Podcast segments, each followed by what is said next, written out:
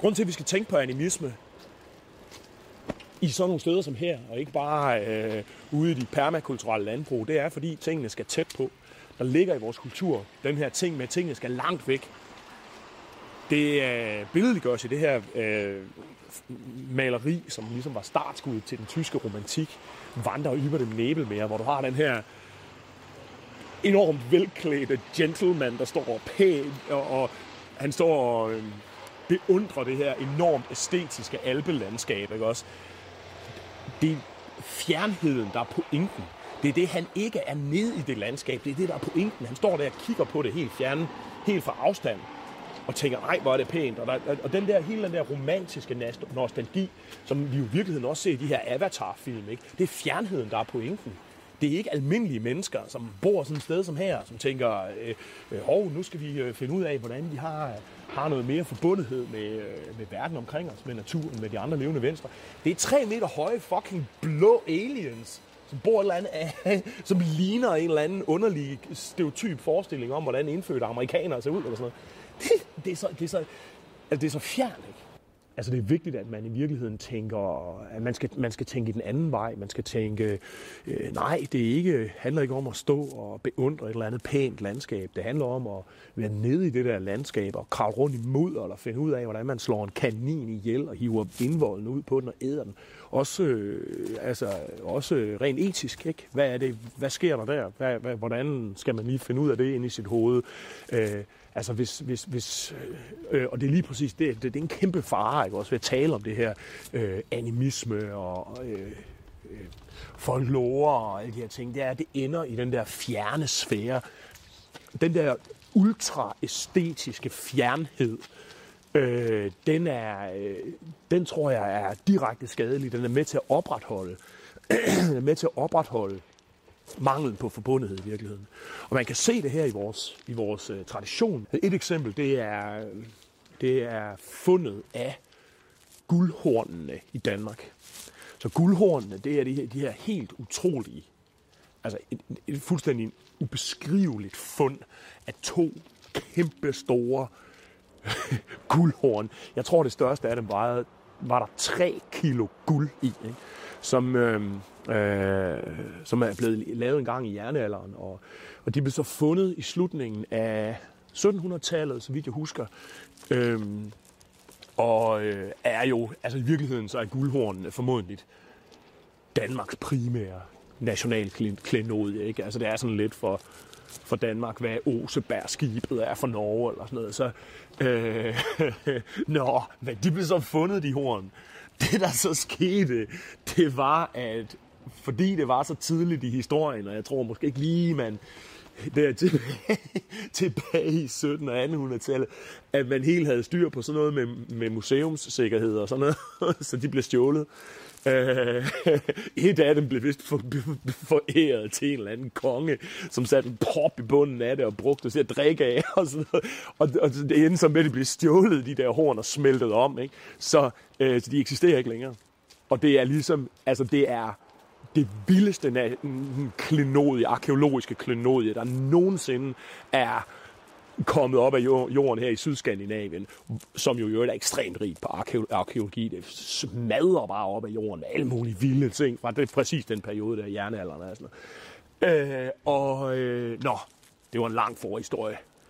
Pointen er så, de forsvandt, og derfor så, så bliver der så øh, komponeret det her digt, som hedder Guldhornene, og hvor guldhornene bliver sådan et symbol på den her fantastiske øh, æstetiske fortid. Ikke? Altså guldhornene bliver sådan en, øh, altså de higer og søger i gamle bøger med øh, oplugte høje, med spejdende øje, ikke også? Og der klinger i guld, det røde guld, og der er sådan, det beskrives den her unge kvinde, ikke også, som, som øh, finder det her guldhorn, og i det øjeblik hornet øh, bliver fundet, så stopper hele skabelsen, ikke også, og bivåner det her øjeblik, hvor, øh, hvor det her horn, det, øh, det øh, øh, kommer frem. Det er fjernheden, der er på hele pointen. Hele den her nationalromantiske øh, øh, øh, La La Land øh, øh, ting, det handler bare om, hvor fjernt det er. Ikke? Hvis de der horn stadigvæk havde ligget derinde på Nationalmuseet, så havde det formodentlig været, ikke været så stor en ting. I, da, I danske skoler, der har man lært det der digt uden ad. De har simpelthen skulle lære digtet guldhornene uden ad, hvilket jo i virkeligheden er en art Altså i virkeligheden som om man har banket ind i børn øh, umuligheden af forbindelse til den fortid, ikke også? Fordi de er jo blevet stjålet, de eksisterer ikke længere, og de kommer til at repræsentere den der fjerne romantiske fortid, præcis ligesom ham her, øh, vandrer über dem Nebelmeer, øh, øh, øh, manden der, ikke? Det er den samme fjernhed, det er den der avatar, yberæstetik, hvor man kunne sige, hvis den den virkelighed, hvor de der guldhorn har eksisteret i, der har de jo formodentlig været et rituelt redskab, som øh, altså, øh, har ligget på en, på, på en hylde, og så er de blevet taget frem og blevet brugt til et eller andet konkret. Måske har man taget, blandet nogle, nogle ting sammen og rørt dem sammen og hældt noget griseblod i og noget havvand og øh, sunget nogle sange over det og så drukket af det eller et eller andet. Ikke? Hvorfor fanden er det ikke sådan, man gør? I stedet for, at man, man sidder der og messer over, hvor fantastiske de er, fordi de, fordi de er forsvundet. Ikke? Altså, ja, anyway. Jeg tænker tit på det med nordisk animisme. Tingene skal sgu tæt på.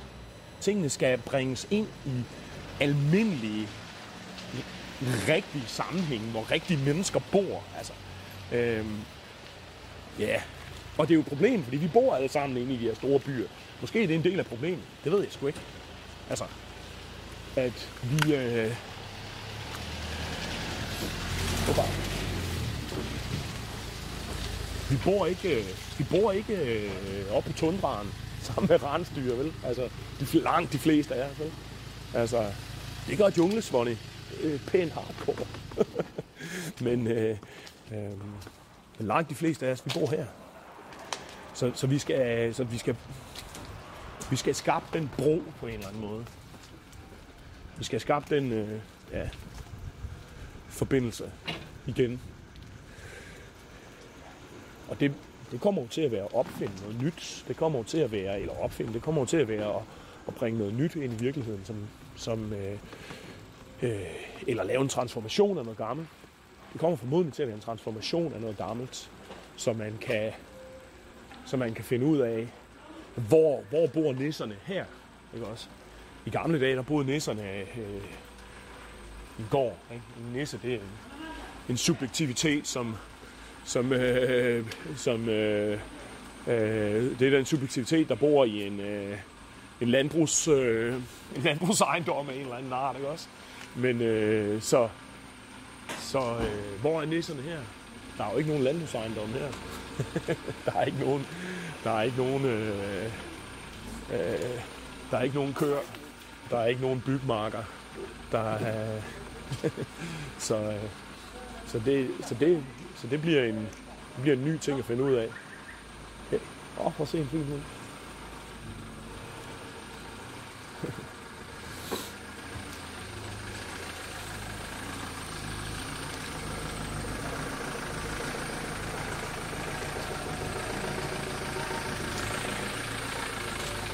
Nå. Open Mic Improv Poetry fredag den 23. Det skulle da i dag, er det ikke?